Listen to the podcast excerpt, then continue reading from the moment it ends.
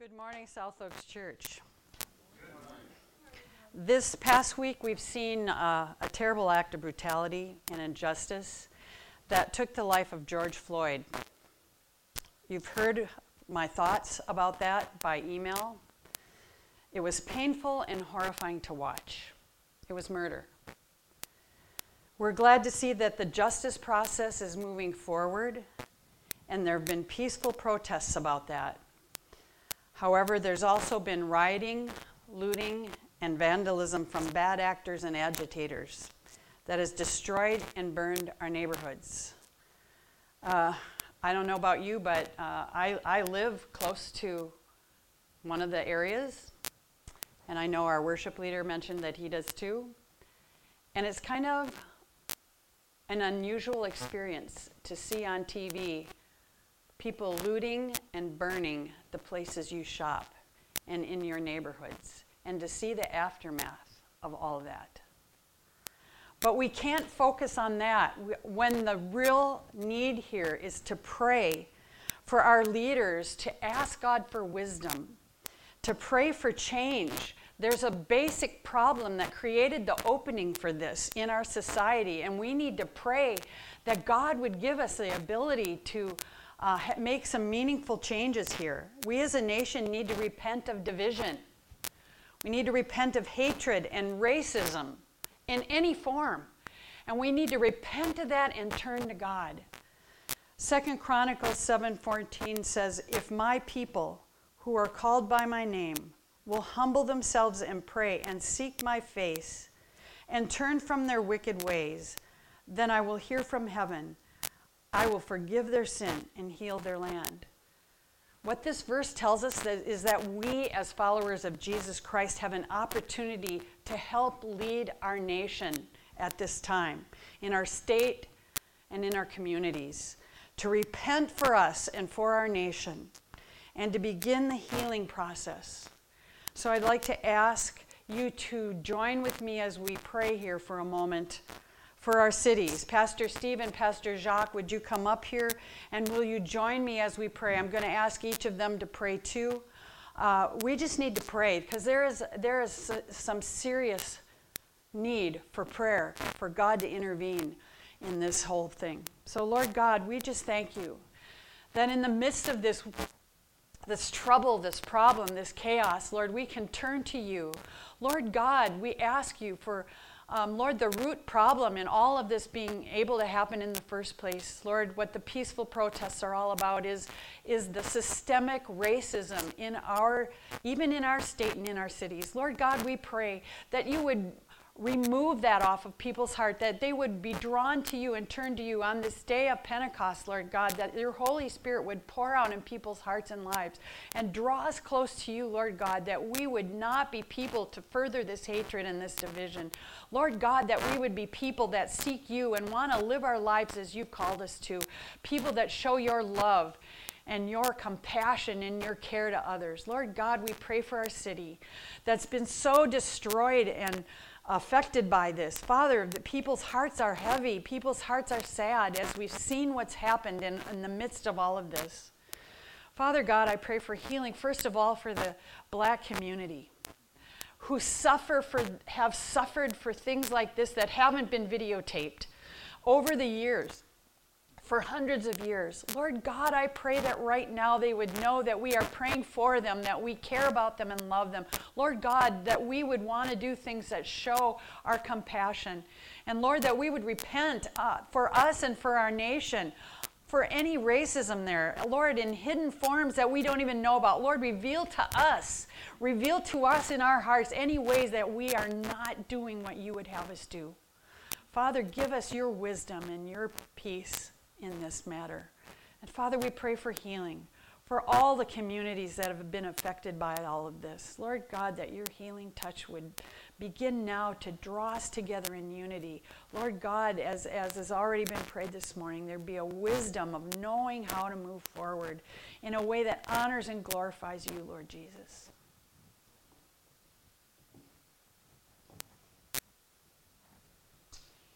Father, we thank you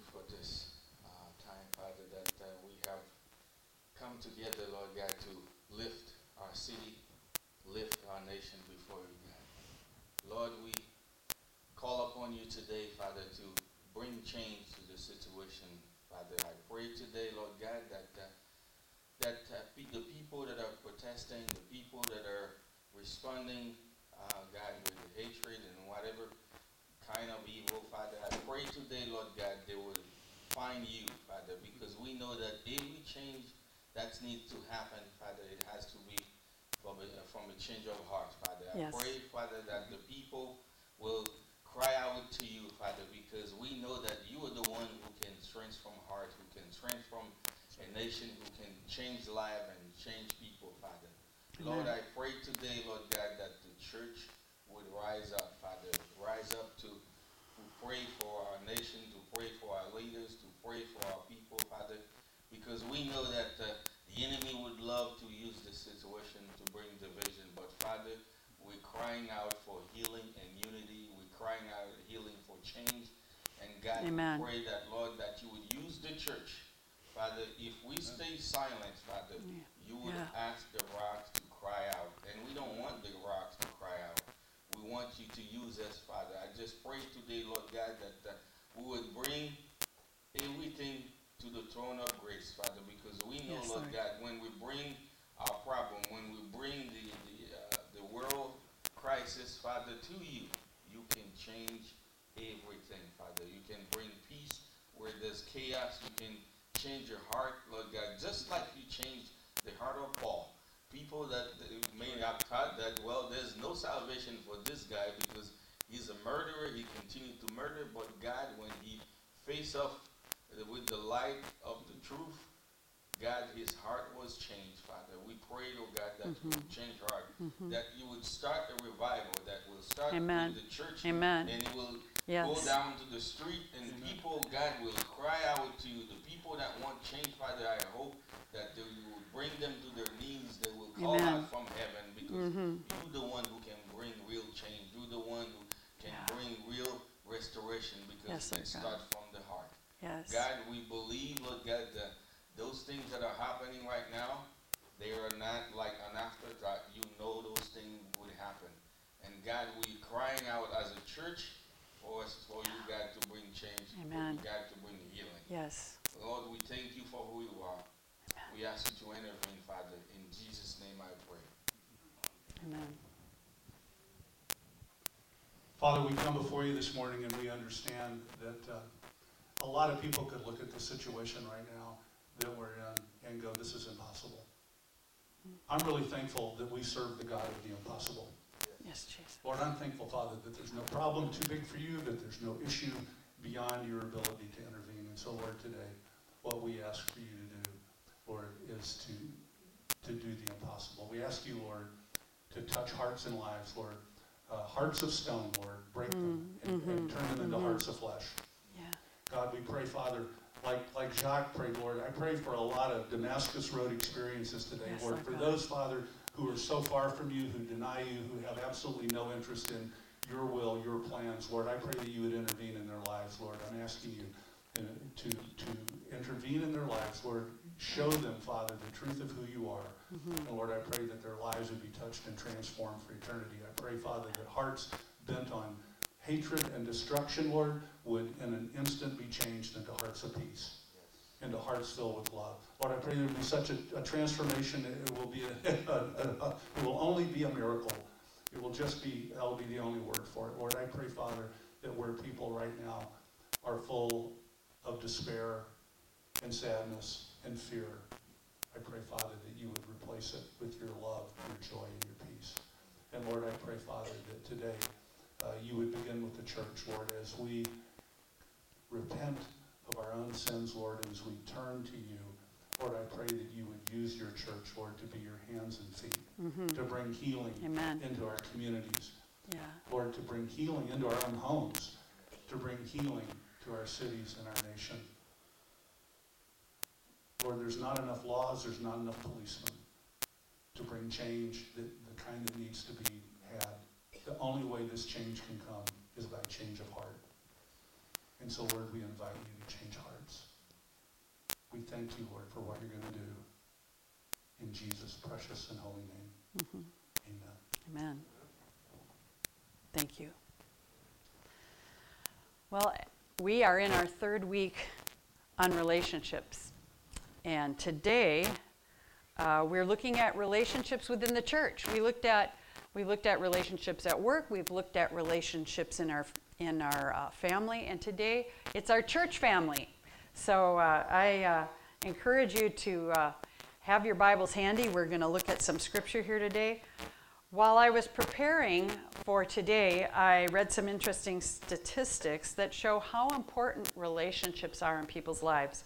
The American Institute of Stress conducted a research a few years ago on 232 patients who had undergone cardiac surgery.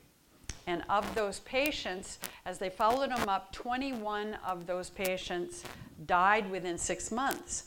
And they looked at a number of factors with the people to see, you know, who was who was doing better, who was uh, getting healthy, and then compared them to these people who had passed away.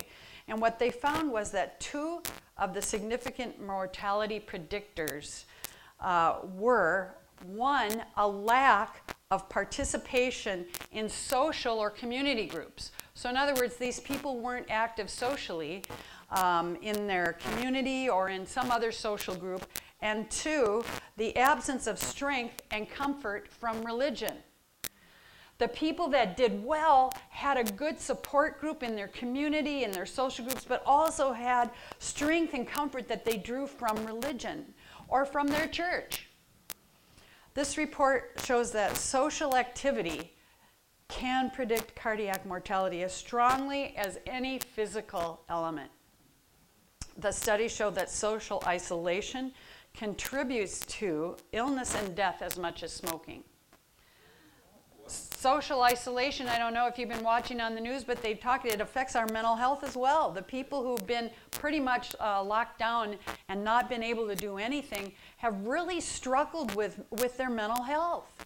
People who even haven't had problems before have really felt depressed over this whole situation. So it's a good thing we're opening back up now so people can get some social interaction. So Obviously, relationships are important, but having meaningful relationships in our culture seems to be getting harder and harder to do. I mean, families don't live near each other. Our kids live, you know, we have one child who lives in the area, but we've got two that live uh, two or three days away from us by driving. So, uh, you know, they're, they're not real close. It, it's hard. People move around a lot.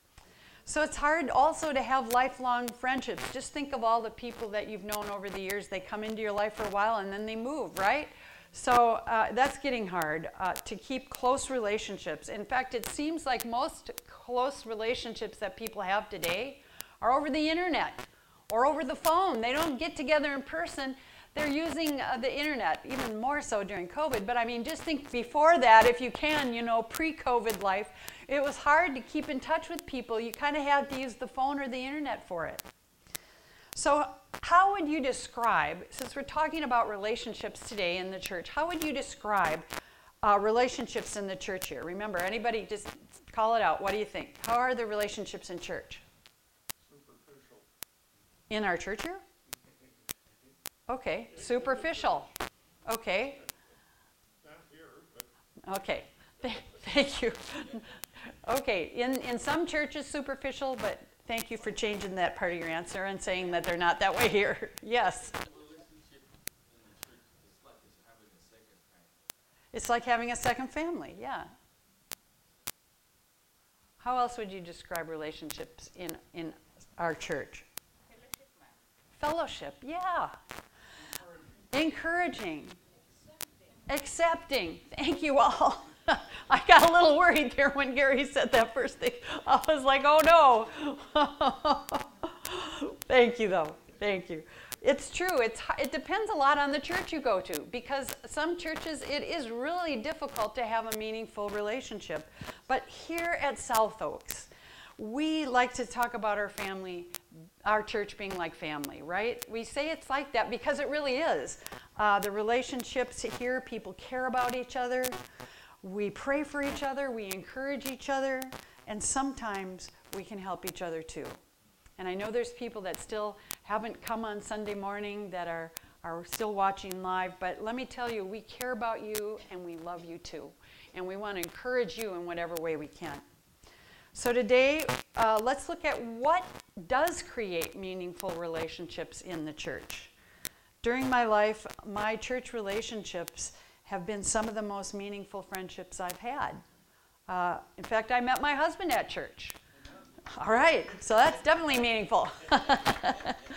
um, with people like you, um, I, I have friendships that I see you guys at least once a week. It's great during COVID 19, like I said, it's been a little more difficult. But even with those Bible studies we do on Zoom, which, by the way, if you want to come and be in person here, we have it set up so that we can have Zoom as part of the meeting. But if you want to be here in person on Thursday night, let us know you're planning on coming and uh, you can be part of it. We have a limit to how many people can be back there, but there's plenty of room for for a, a, group back there, and then the rest can be on Zoom. So let me know if you want to be part of that. Uh, we're getting together that way uh, according to the state guidelines, and uh, it's been wonderful though with Zoom to kind of fill in the gap so we can see each other's faces at least on on the internet, right? Um, and I know the first few weeks it was a little difficult. It felt a little awkward. And and by the way, have you seen that commercial where the commercial is a Zoom meeting and they're do, it's really funny. It, I, I just got to tell you, like people start talking over each other. All of a sudden, someone moves and you're getting this much of their, you know, face or or whatever or or this much, and it's just funny. That commercial is really like what it was the first few weeks of that Zoom thing, but we got it down now, and uh, it's really been encouraging to talk about the Word of God with each other and to see each other even if it's just online, uh, for that time and to have that fellowship. So I encourage you, if you want to be part of the Bible study, you want the link, I'd be glad to, uh, to send it to you. Someone else joined uh, this past week, and it was great to have a, a, another new face as part of the group. So don't feel like, well, I haven't been part of it, it's too late now. It is not too late now. We had a new person last week, so you feel free to just uh, ask for the link and we'll make sure you get it. So, with our friendships, with people at church, what's so great about them is this is that we see each other, we kind of do life together. We hear about each other's children and grandchildren, we see them from time to time, and, and then um, we, we come alongside people and encourage people during good times and, and bad times. And Acts 2 is kind of what we're going to be basing our thoughts on today. So if you have your Bible, turn to Acts 2. And we're going to be looking at verses 42 to 47, Acts 2 42 to 47. They devoted themselves to the apostles' teaching and to fellowship, to the breaking of bread and to prayer. Everyone was filled with awe at the many wonders and signs performed by the apostles. All the believers were together and had everything in common. They sold property and possessions to give to anyone who had need. Every day they continued to meet together in the temple courts. They broke bread in their homes and ate together with glad and sincere hearts, praising God and enjoying the favor of all people. And the Lord added to their number daily those who were being saved. Okay, so as we just read this, what are some of the characteristics you see of this early church? What, what are some of the truths about them? What, what do you notice? Giving. Food. They had food. Selflessness. Selflessness. Yeah. They met daily. Lots of fellowship. That's great. The joy of giving. The joy of giving to each other. Yeah. They believed together. Yes, this first church was a place where people could and did build some meaningful relationships with all of these different things we've been saying. They met together in the temple courts, and so when they did that, that's one great big assembly for a very large group in the beginning. But let me tell you, you can't continue to meet in a group of 3,000 and think you're going to have some meaningful relationships in a huge, huge group. So then they met in individual homes. They ate together, they opened their hearts to each other, they praised God together, they shared with those who were in need, and prayed for those who were in trouble. But you need to be able to meet in a smaller group for real fellowship, to build meaningful relationships with each other. So, uh, when you join us here on Sunday morning for church, uh, church needs to be at South Oaks more than just that Sunday morning event, doesn't it? We want this to become like your family, like your home away from home. Uh, you can develop friends where you can be cared for. Uh, you can help care for others. You know, it's really encouraging to people who are struggling with some things or who are having some tough times when people here come up to them and talk to them on Sunday morning and find out how they're doing. Now, I know you have to do it from six feet away now, but hey, that's, that's okay. You can still talk to each other. um, this is a place where people know your name, you know, where you're not just a nameless, faceless kind of deal here. We want this to be a place where you can let your guard down, where you can be really who you are and feel accepted and loved. That's one about one of my favorite things about us here is that people here don't try to be some big deal, you know, like they're all really important or something. And they don't pretend to be something they're not. People here just want to follow Jesus in any way that they can. We don't claim to be perfect, especially not Pastor Steve and me, you know. Um, we don't expect others to be perfect either. So another thing I enjoy about our church is like what I, we were talking about with this early church is we're kind of a nice size, you know. I know a lot of people aren't here today, but we're a nice sized church. We're a smaller church. Um, and don't get me wrong, I'd love it if people continue to come. If we grow bigger, that's great. We want to see healthy things do grow, you know. But South Oaks right, uh, is big enough to be able to offer several ministries right now, which is wonderful. It'd be great to get a little bigger so we could offer more. But we're small enough, and even if we grow bigger, we'll continue to be that nice size that's small enough that no one gets lost in the crowd. I think that's especially valuable when you live in a really big area like the Twin Cities, that it's nice that your church has more of a small town feel. Don't you think? So, in your life, you've probably had a limited number of people that you know. And, and you probably would say, I know them casually. Okay, and then you have an even smaller number of people you would say, I have more of a close relationship with those people. For example, example, like you go out to eat with a group of people, maybe after church, or maybe during the week you get together for Bible study. That's a smaller group of people that you know a little better. And then beyond that, you have an even smaller number of people that you would say, these are my really close, intimate friends. These are the people that know the real me. These people, these few people know the real me and they still love me in spite of it, of who I am, right? Because all of us, we have warts and thing bruises on our personalities, you know, that, you know, but those people, they love you and they care about you, and you don't have to be perfect for them to be a close, close friend. So I'm not suggesting that all of us now go out and try and develop a whole bunch of close, intimate friends. That's really not possible. You look at Jesus' example, he had only three disciples that he took into that inner circle with him. There were 12 then that were pretty close, right? We'd say those guys are close. And then beyond that, we find out that there were 120 who were loyal to him to the very end. Not everyone's intended to be that close inner circle. What we're encouraging you to do here at South Oaks, though, is to develop some close friends here. Some friends you can interact with in person each week. The sad truth is that far too many people don't have any meaningful relationships in their churches at all. You know, church was never meant to be a place that we come and know, you just come on Sunday and then when everything's done, we, we're out of here. It's, it's meant to be a place with meaningful relationships.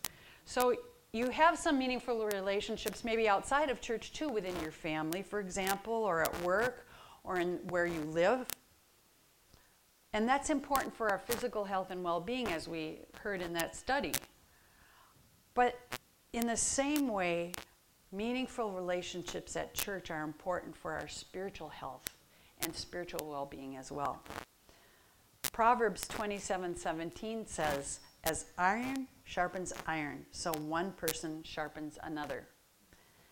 Church is meant to be a place where we sharpen one another. So, what does that mean? What does it mean to sharpen one another? What do you think?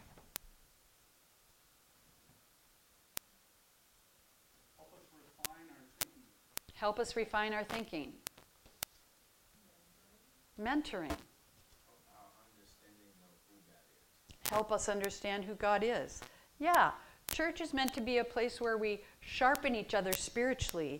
And what that means is that we encourage one another to grow spiritually, to grow in our faith, and become more like Jesus Christ.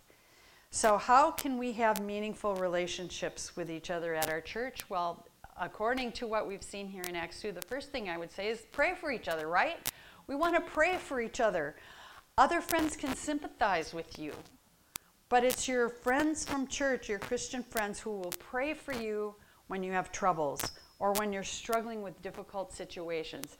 In James 5:16 it says, "Therefore confess your sins to each other and pray for each other." so that you may be healed. The prayer of a righteous man is powerful and effective. So think about it almost any time we get together with a group at South Oaks, um, whether it's a Bible study or a Connect group, you're usually in that time going to take time to pray together and pray for each other, right? Yes, don't underestimate the changes that come from being prayed for by other people in the church, right? Uh, we have seen some amazing answers to prayer over the years by people praying for each other here at South Oaks.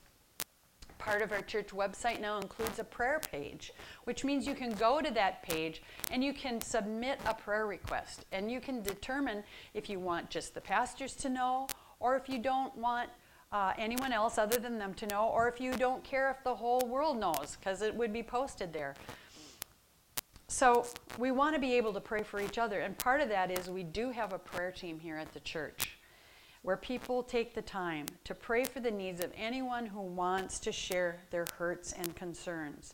And there are several people involved in this ministry. They take the prayer requests and pray for you several times during the week.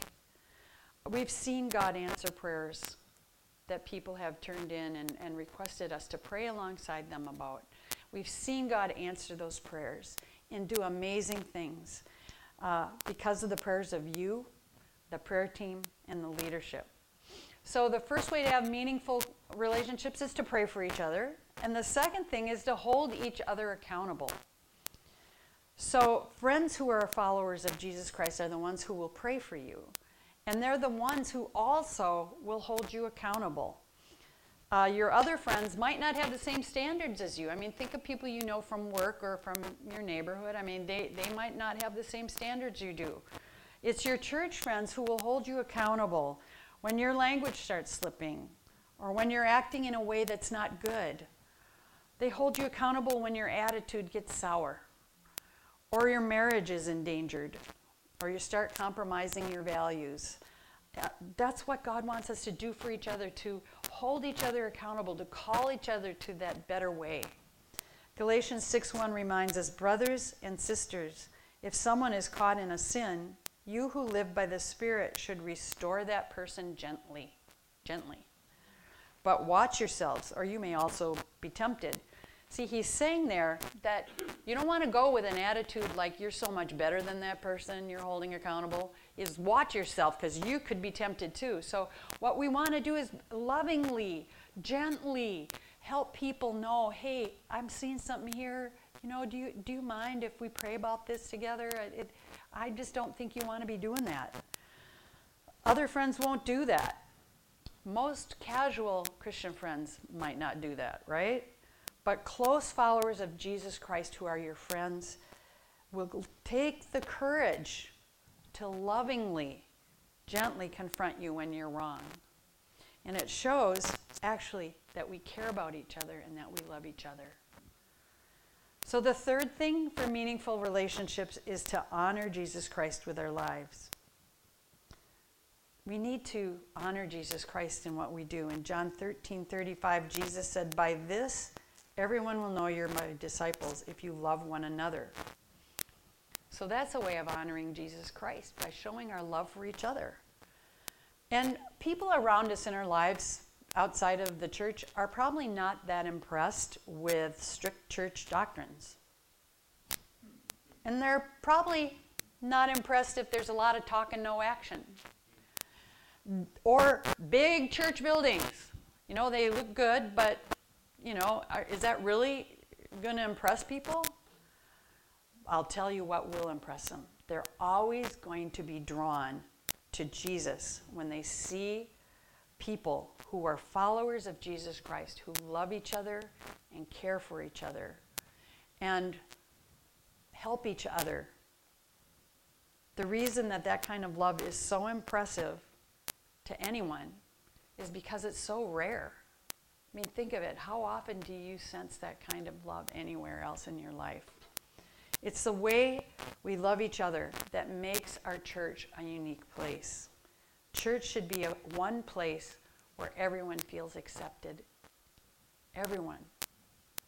We want our church to be so loving, so caring, and welcoming that the community around us is drawn to our fellowship. Francis Schaeffer, who wrote a lot of Christian uh, books about theology, about relationship with God, said, Our relationship with each other is the criterion the world uses to judge whether our message is truthful. Christian community is the final apologetic. That alone is big enough motivation for us, isn't it? To take the time and trouble to build close relationships with each other here at South Oaks Church, your church family. Hebrews 10 24 and 25 says, And let us consider how we may spur one another on toward love and good deeds, not giving up meeting together as some are in the habit of doing, but encouraging one another, and all the more as you see the day approaching. So he's saying, spur each other on toward love and good deeds. Don't give up meeting together like some people have gotten in the habit of doing. They got in the habit of not going to church and not meeting together. But to encourage each other all the more as you see the day approaching. Okay, so what is the day? What do you think? The day Jesus comes back. The day of the Lord. It, there's a day coming when we won't be able to anymore Go out and tell people about Jesus Christ and draw them in. Uh, the day of the Lord. So I've heard a lot during the past week here that people think this looks like the end of the age. You know, they're, they're reading their Bibles and they're saying, Boy, this sounds just like what I'm reading here in my Bible, what's going on here. So, do you think maybe the day might be close and approaching? So, why would it be even more important as we see that day approaching? Time is short. What else? We need to be out sharing. What else?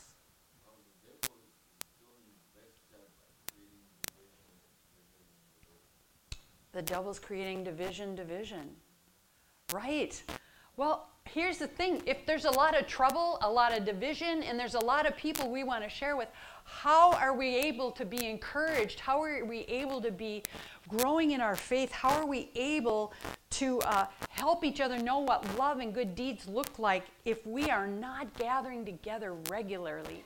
Sunday, during the week for Bible study, how are we able to do that without that? Meaningful relationships within the church can't happen if we don't ever get together. Because of the trouble of the world, we need each other. We need to pray for each other. We need to encourage each other to worship together to worship together each Sunday and to hear what God has for us in the Bible. What is His word to us each week?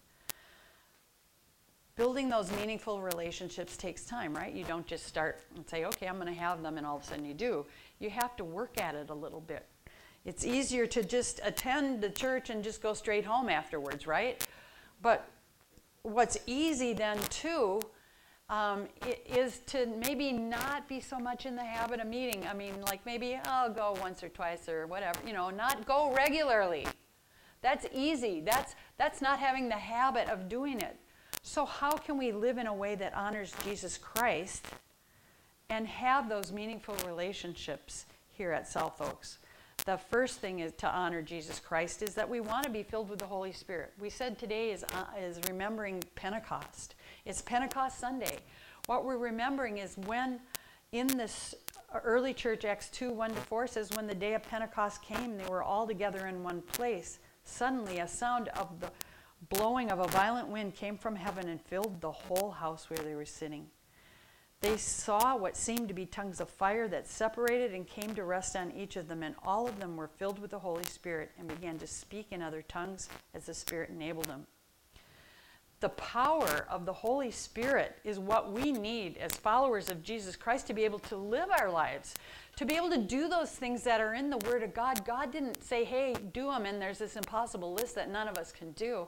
To be able to follow Jesus Christ and live our lives to honor and glorify Him, we need that power, that baptism of the Holy Spirit to be able to do what He's asked us to do. Jesus told His disciples in Acts 1 8, but you will receive power when the Holy Spirit comes on you, you will be my witnesses in Jerusalem, in all Judea, in Samaria, and to the ends of the earth. And listen, if those early disciples needed the power of the Holy Spirit in their day, how much more do we need it today? I mean, everyone needs the power of the Holy Spirit. You, we need to pray, Lord, fill me with your Holy Spirit so I can follow you in a way that honors Jesus Christ. Romans 5 5 says, And hope does not put us to shame because God's love has been poured out in our hearts through the Holy Spirit who has been given to us. See, to be able to know God's love in your own heart and to show God's love to others, you need to be filled with that Holy Spirit power, that Holy Spirit love. When the Holy Spirit fills you up, He fills you with all of the things you need from God the love, the peace, the joy, the hope. And I could go on all the things that we need to live our Christian life, not only to just honor Jesus Christ, but to honor each other, to honor ourselves, to be able to live in a way that builds community, that builds restoration of broken relationships. We need the power of the Holy Spirit. So be filled with the Holy Spirit and then don't be selfish. The society we live in is such a self oriented society. It's, it's not just all about us. I mean, we can sit here and think, what is it? What does church have for me? How will I benefit from this? But the church can't be selfish. For the Christian, for the follower of Christ, the question shouldn't be, how can this benefit me? But how can this benefit the kingdom of God? How can this benefit the body of Christ? President um, John Kennedy once said, Ask not what your country can do for you, but what you can do for your country. Now, that might be true for the nation or for a political establishment. But how much more should it be true for us as followers of Jesus Christ and uh, part of the kingdom of God that we need to spend less time thinking about ourselves and how it benefits us and thinking more of God and the body of Christ? Asking God what we can do for Him and what we can do for each other. Self is all about the individual. But the kingdom of God is about others. It's about a family. It's about a body of Christ, people joined together to follow Him. Ephesians 4 4 says, There's one body and one spirit, just as you were called to one hope when you were called. We're all one, one body. The church isn't made up of a lot of disconnected people, or at least it shouldn't be. The church isn't like, I'm doing my thing here and you're doing your thing over there. Imagine if your hand just suddenly decided it didn't want to work with your arm, and so it just went off. Imagine if your arm and your foot didn't like each other. They both wanted to help you, but they had different ways about how that would look. Suppose your hand decided one day that it wouldn't just do its own thing, it completely separated off your arm. It would soon find it was pretty useless without your arm. In fact, if you had a hundred hands and none of them were connected to arms, they wouldn't be any good. They wouldn't be as good as one hand connected to one arm. For your human body to work, it has to work together, right? Yes. And the church is exactly the same way. I'm sure we all want to fulfill God's purposes in our lives. But if we allow ourselves to become selfish, then everyone just ends up doing their own thing. It's not that we don't want to do God's work, but we just don't want to do it with that person there or this person here. I was not talking about you, by the way. when we do that, what we have done is put conditions on how we will serve, or who we will serve with, or who we will allow to be a leader for us. We're not really accomplishing anything for the kingdom because we're separated from the body.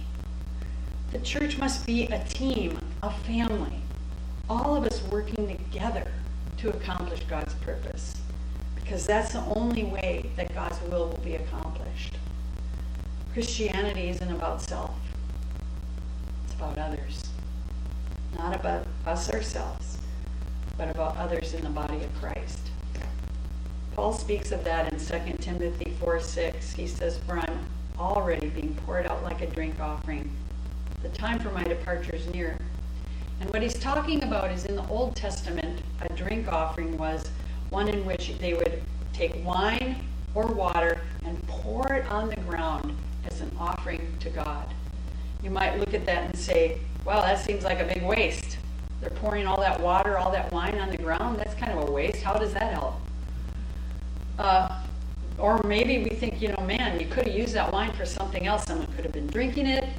Someone could have used it to clean a wound or kill bacteria. Or all the other uses you could have used it for, water or wine.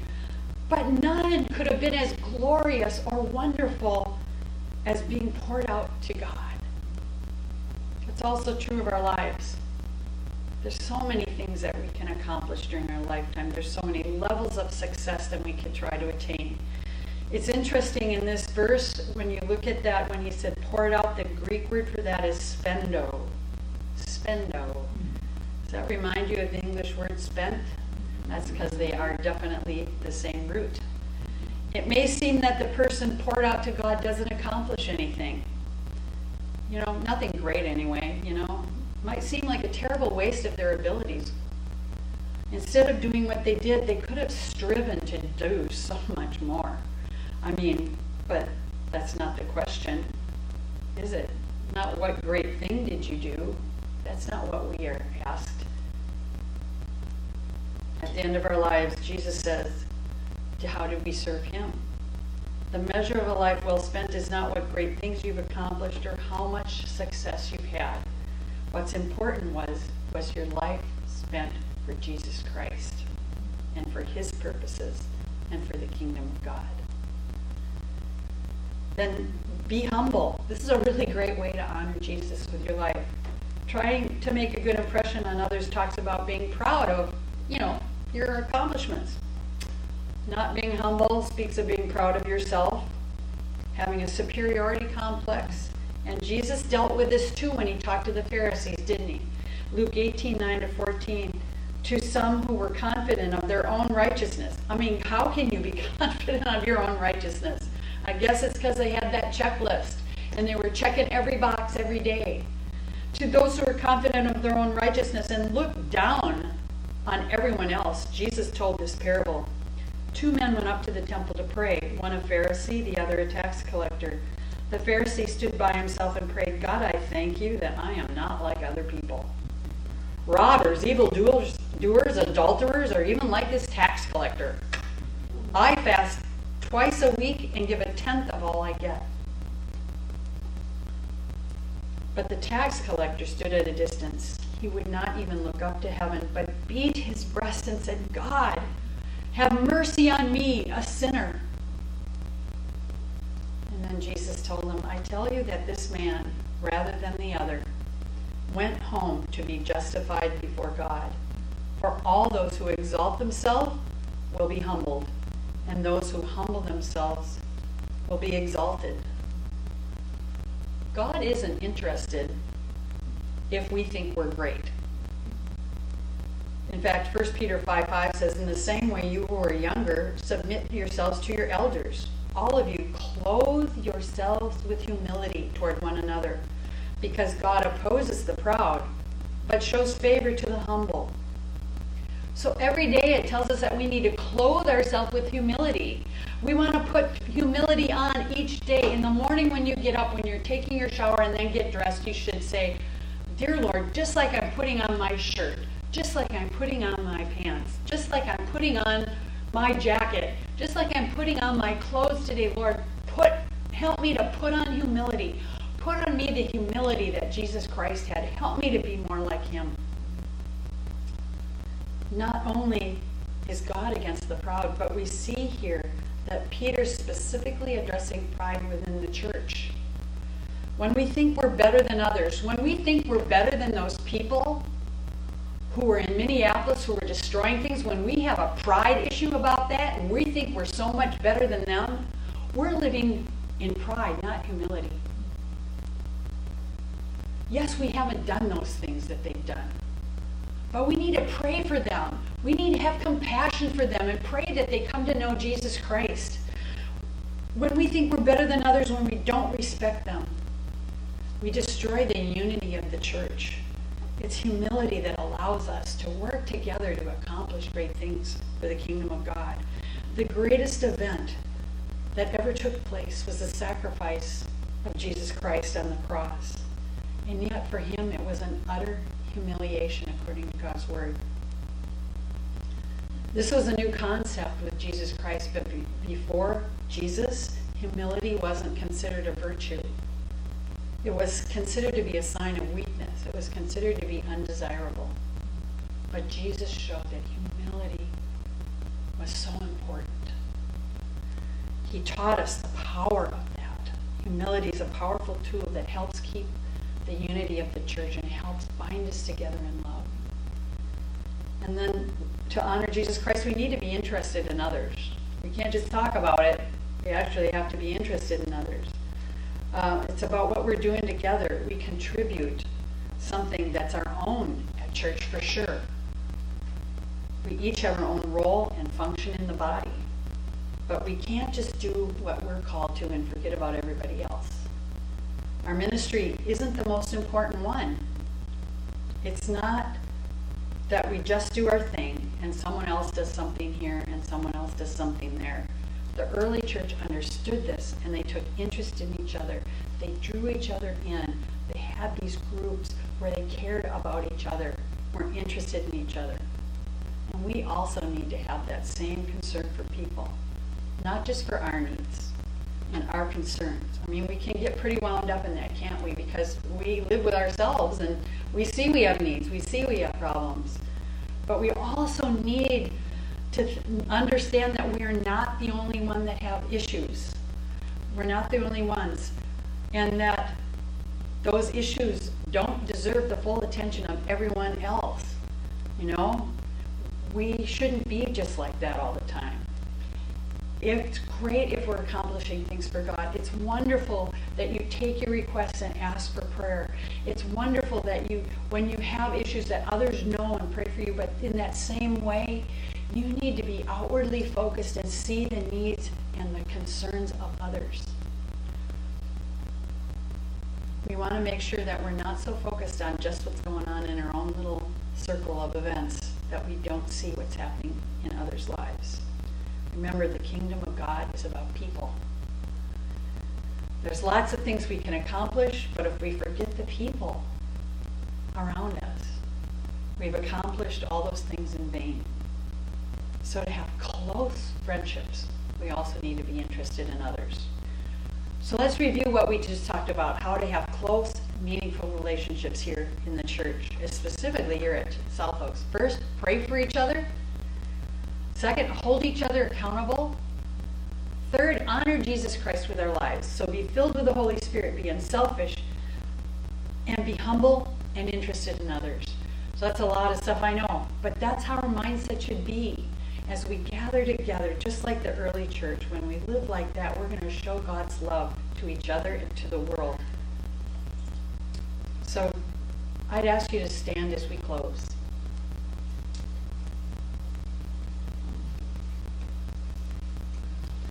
And if you could just bow your head, and, and the question is, do you want to have close relationships with other followers of Jesus Christ? So just bow your heads. Um, the first thing we always need to remember is that the closest friend that we can have ever is Jesus Christ. Our earthly friends might disappoint us, but Jesus is the friend, according to the word, that never lets us down. The Bible tells us that Jesus will never leave you or forsake you, and he sacrificed his life to save you. His death on the cross and his resurrection in power gives us that ability to come to him and to know him and ask him for salvation. So today, that's the starting point here. If you've never uh, made that commitment to Jesus Christ, if you've never asked him to be your Lord and Savior, and you'd like to do that today, just raise your hand. Say, I want to I want to commit my life to Jesus today. Just raise your hand. Okay, thank you. Head still bowed here. On the final night before Jesus went to the cross, he took his disciples with him into that Garden of Gethsemane. And you remember from that account, he took his three closest friends into that innermost part of the garden and he encouraged them to pray with him. This was a tough time. He prayed and asked his father, Lord, if, if Father, if you can remove this from me, do. But if it's your will, I, I want to do it. It was a, a hard time, and he needed his closest friends near to him. And so do we when we are going through troubled times like we are now. Friends who know Jesus Christ as their Lord and Savior, who follow him, these are the friends that we really need at this time. And if you have not made being a good friend to other followers of Jesus Christ or others here at this church, and you want to make that commitment today to say, Lord, I want to have good, meaningful relationships at this church. I want to be that good friend to others as part of this body of Christ. Would you just raise your hand? Thank you. Lord God, we thank you that your word today is so clear about that early church, about how much it was a community of people that cared for each other and loved each other, that were concerned for each other's health and well-being, that they were concerned for each other as they grew in their faith. And Lord God, I pray that South Oaks would be a church like that. Lord, I pray that as a body of Christ here, we would show your love, not just to each other, but to the community around us. Father, that people would say, wow, there's something so cool and special about that church.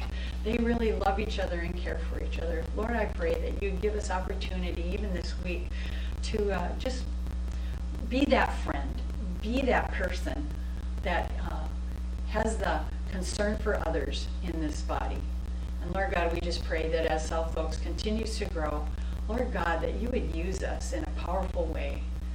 Lord, to draw others into that body of Christ, to know what it means to follow Jesus Christ and to show your love to each other and to the world around us.